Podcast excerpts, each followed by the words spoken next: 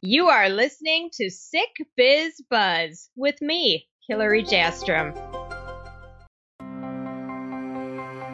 Welcome back to Sick Biz Buzz, the sickest podcast empowering chronically ill and disabled entrepreneurs, and the only podcast of its kind.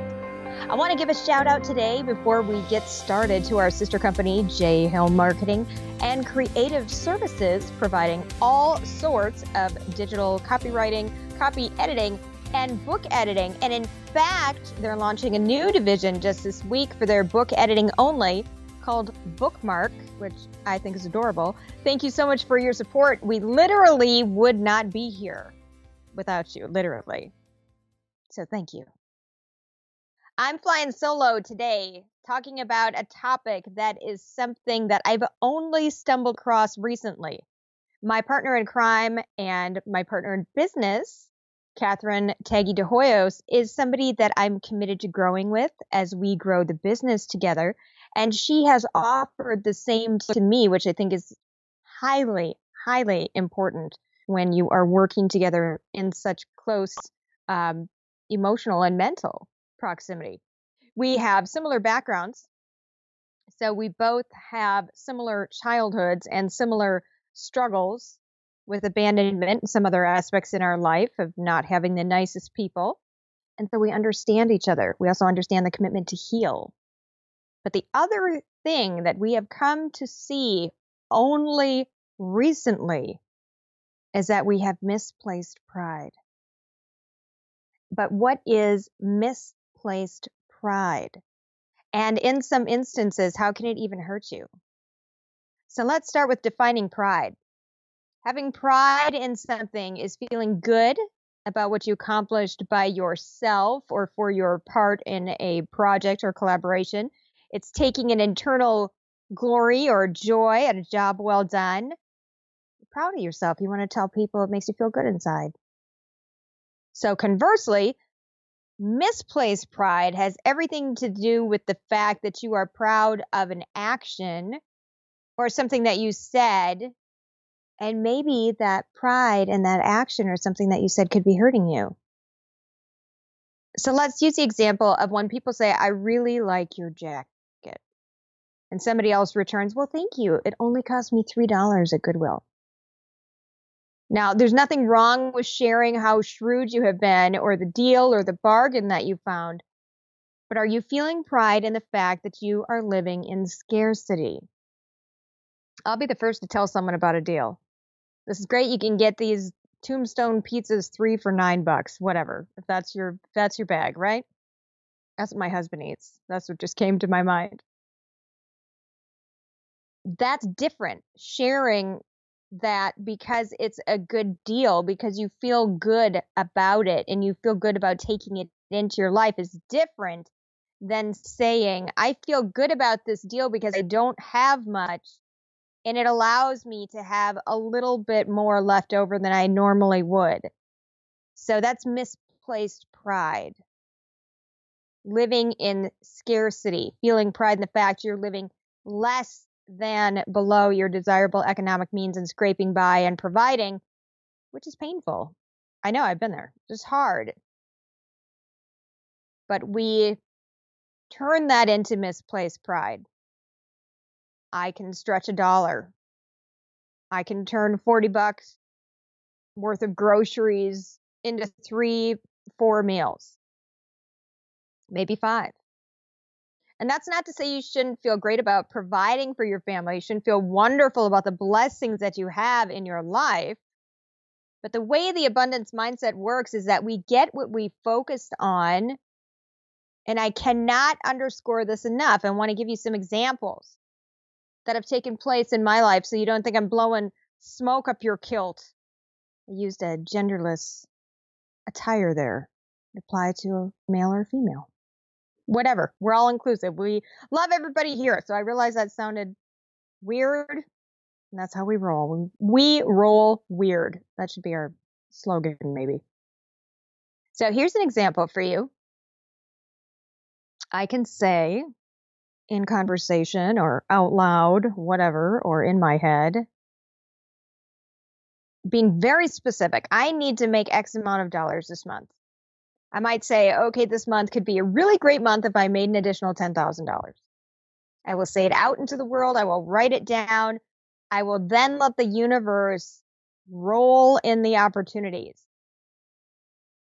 And it's my responsibility after I announce my intention to keep my eyes open, my ears open, and to even think in a different way so I can recognize opportunities that might be disguised.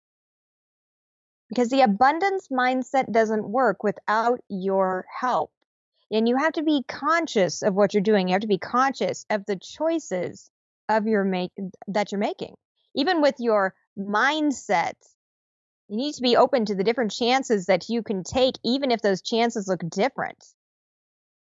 So I was focusing on copywriting and content creation, blogging and things of that nature, creating email drip sequences. And book editing started coming through the door. And at the time this happened, I had only edited a few books and I enjoyed it greatly. I loved it. It's a longer term project. You can sink into the words. It's very creative. It's very collaborative. And so these these referrals started coming in. I did not knowingly put my business together and say, and I'm going to include book editing. But the more these referrals came in, the more I thought, you know what? I really would be missing out on a huge opportunity if I did not figure out how to monetize this. I needed to see the opportunities and leverage them. And now I know this is one of the most fruitful services that my company offers. So that's an example. Another example is I'll speak it out into the air and say it might even be just through conversation that you're having with somebody else, which is also why you need to watch what you're saying, what you joke about. You need to make sure your intention when you're speaking is crystal freaking clear to the universe because it's conscious. And in fact, I just found an article called The Universe is Conscious, and I tried to click on it and I had to subscribe to it or something. So I'm going to go back and read that and I'll share that with you. And I'm fascinated because I think this is the next level thinking that's been needed. So back to misplaced pride. In the conscious universe, all parts are alive of the universe, not just people, energy, vibrations, all sorts of things that we can't see, we can't hear, we can't smell, we can't touch, right? They call that the other side of the veil that we can't even see it, but it's so close. So when I spoke during a conversation to somebody, I said, you know, I would really like to have a personal nutrition plan put together by somebody so they can work with me in terms of my individual physical needs, but also take in account my prior eating disorder and other specific health needs that I have. I added I would love to have a specialized exercise program written just for me by somebody who has the knowledge in the area of maybe multiple sclerosis or other inflammatory autoimmune diseases. And then I went about my business and I asked again to talk to a friend about how I would like to try to figure out a way to try turmeric and some of these other superfoods that a lot of people are using in their diet. So you can see the theme is that I want to look at diet and exercise and more healing avenues for myself that I hadn't explored before. And that's just kind of what I was putting out into the universe. And I was being very specific. I would love to have this personalized nutrition plan. I would love to have a personalized exercise plan. And I would love to have access to some of these superfoods and anti inflammatories. What happened next was nothing short of astounding. I signed a client who owns gym franchises and happened to mention my situation as we're getting to know each other. And he wound up offering up the services of his nutritionist, who is a doctor, and his personal trainer, who has a background, doctorate in neurology. So I was absolutely floored by this. He picked up the tab just said, I'm going to give this to you. These are gifts for you. I want you to have this. I want them to take good care of you. And I thought, This is unbelievable. It's like writing a letter to Santa and then Santa writes back and says, you know, your bicycle's in the garage. I was also sent 100% free turmeric that I could try, lemonade superfood that I could drink every day. And so this is what I mean by abundant mindset. When you first get into abundance mindset, you're going to feel like a crazy person. You'll talk about different things in your life that are real, but as it applies to you, it just seems like they're out of order because your life is usually scarce. Your life is usually, usually limited. But when you see what you're capable of doing and you accept it and you can actually live in this manner you've heard about, the mailbox checks you've heard about, you'll never worry when you tap into this energy, particularly when you prove it to yourself. When you announce out loud, I would like to have a personalized nutrition plan and it lands in your lap. When you announce out loud, I would like to have access to free superfoods and they land in your lap and they are delivered to your door. So misplaced pride can get in the way of tapping into the abundance mindset. Misplaced pride too about being overly critical or overly analytical you know, a lot of people are very scientific and they might take a lot of pride in that. Well, I don't believe in that because there's no proof of that. And this applies to religion also. Well, I don't believe in that. There's no proof of that. All right, well, that's great, but that's also scarcity because you're saying nothing else can ever be true. I know it all. And I am not allowing any opportunities or miracles to come into my life because I'm shutting the door. Here's another example. If you're someone who says, I take a lot of pride in myself and doing things by myself, I'm the only person that I can depend on. I've always figured it out. And then in the next breath, you say, But I want a solid relationship. I want a long term, loving, affectionate relationship. Well, let's just pause and think about the fact that these are two very different objectives. They're polar opposite, head to head, working against each other. So you're sending a paradox into the universe in that instance, saying, I'm proud to do things by myself, which translates into, I want to keep doing them by myself. That's what the universe hears. That's the vibration that they pick up. Oh, you like doing things by yourself. Well, let's, we will continue to have your life go along this route. Now, it's wonderful to feel good about our accomplishments again. But what's not so wonderful is that you're proud to be alone. It's great to say, I accomplished that. That's, that's wonderful feel good about it. I learned something. I made progress. When we put the onus on, but I did it by myself and so I don't need anybody else ever, that's what you're going to get back. It's very difficult to have the ability to have pride in yourself for doing things yourself while also trying to welcome in the opportunities for having a long term loving relationship because those two goals, those two factors are at odds with each other. Any relationship that you're getting into, any romantic or significant other relationship is going to require you to take down walls. So if you're focusing on the fact that you don't need anybody and you're just fine with that and you're proud of that and you're waiting for people to leave you because that's what's always happened, guess what?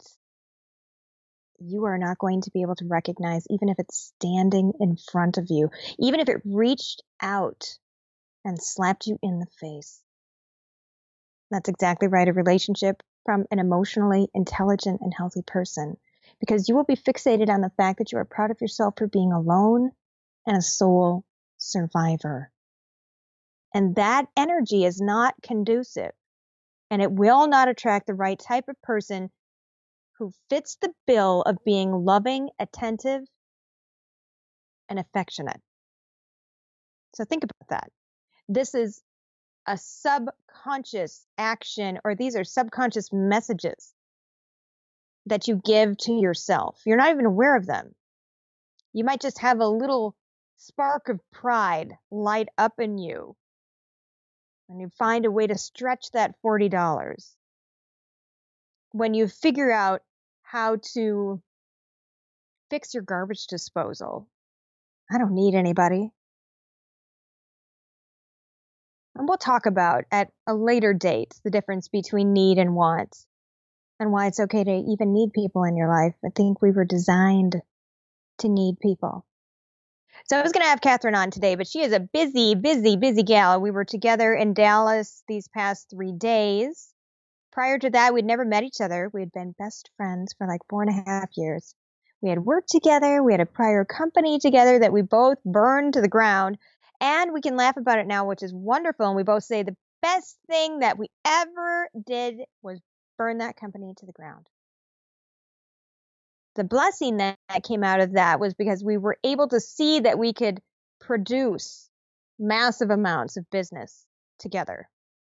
We could see what our reality working together would be. The way it was going with that business wasn't the right way. And so we just needed to annihilate it and move on with the pledge that we would remain friends. But I always felt, and I think she did too, that we would come back together at some point to rewrite business in the way that we wanted to without any silent partners or any of those implications.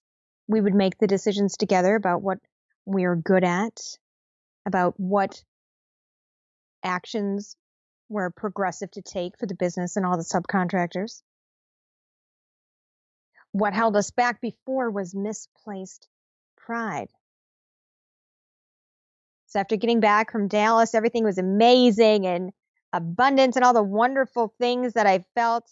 I'm going to wield this discussion myself when the two of us actually came to terms with what the topic would be. But I'll represent her well. She'll listen to that and be like, yep, that's all right we talked about the fact that if we had not been able to detach what we had been proud of in that business, we would not be where we are today, which is with our eyes open looking forward for additional opportunities that make sense and that fit within the values of what we are trying to accomplish. Now, we had taken pride in the fact that business was coming in, period not what kind of business it was, not where the business was coming from, not if the systems we had in place were efficient or if they were actually serving our need to control, which spoiler alert, alert they were. We didn't take care of our mental health in this business, in the first business. Maybe that's why it was easier to torch it. I used to have a money block too, and I'm still working on this. It takes a lot to get through your organic experiences and rewrite them in your mind where you learned over and over and over again that yours was not to be a privileged life. But even if you were shown that, and even if you were shown that through generations in your family, if your family is just steeped in that mentality, you can change your reality. I'm not kidding about this. You can live the reality. You can live any reality that you want. A lot of it has to do with trusting that you are going to receive what you asked for, because that's faith. I had misplaced pride in always doing for myself in terms of taking care of my children. And when it came time to trust, I was so primed to push people away that I almost lost my relationship, my wonderful marriage. I had misplaced pride when it came to money and how far I could stretch a dollar, at how many deals I could find, how little money I needed. I viewed myself as a warrior and in a completely different realm than people who have money. I put myself there into the setting.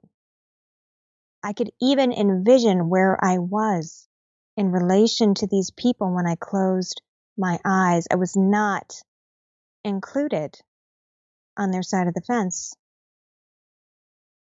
In St. Paul, Minnesota, there's an avenue that has always spoken to my heart. It is alluring.